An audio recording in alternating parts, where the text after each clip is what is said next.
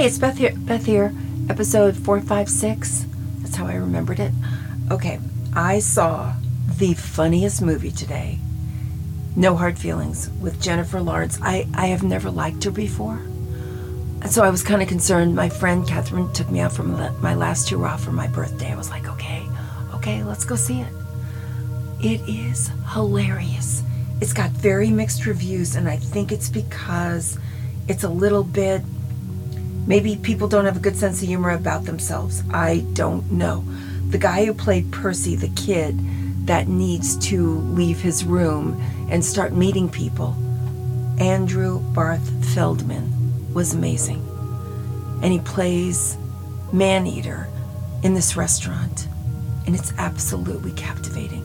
This movie had starts and stops and changes and it was so well done. And the scene that everybody's making fun of, she's in the water, they're skinny dipping, someone is stealing their clothes, wallets, keys, and phones.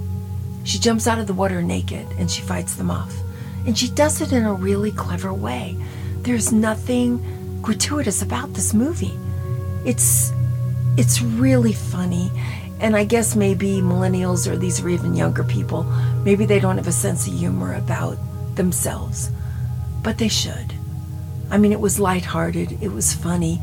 My favorite part was that she's a townie from Montauk, and her father came with his family and met the mother. She was a waitress, impregnated her, bought her a house, gave her some money, and completely forgot about her. And Maddie's staying in this house, saving it. And the taxes are going up because it's gentrifying like crazy. And she finally deals with the fact that she's been sitting there waiting for her father to come and apologize. And she sent a letter to him, and it was re- it was returned. She burns the letter, and she never sees him. It was such a relief to me. I didn't want to see this love fest between her and her father who doesn't deserve it.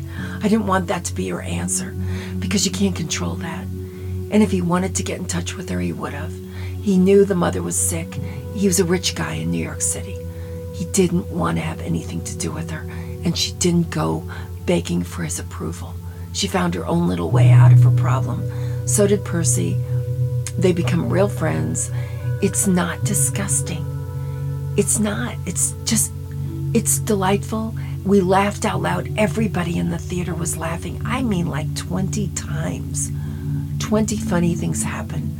The way they t- these two handled the, the situation and the acting and the story was amazing. And the parents were even fine. It was all good hearted, good natured.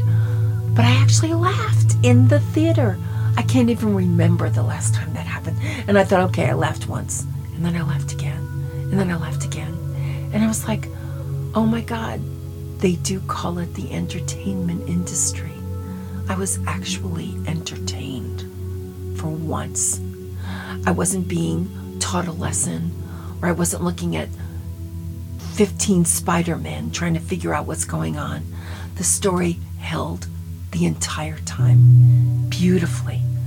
Every single answer was great. So, see it. Just go see it. You won't be sorry.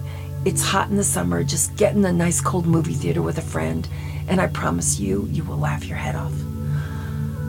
Oh my God, laughing is one of the only ways I feel better. And I just feel like it was a relief. I actually laughed one time and doubled over.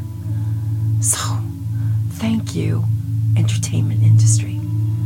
Feel a little bit, bit more sane and I will be back. Do not look at the reviews. Take it from me.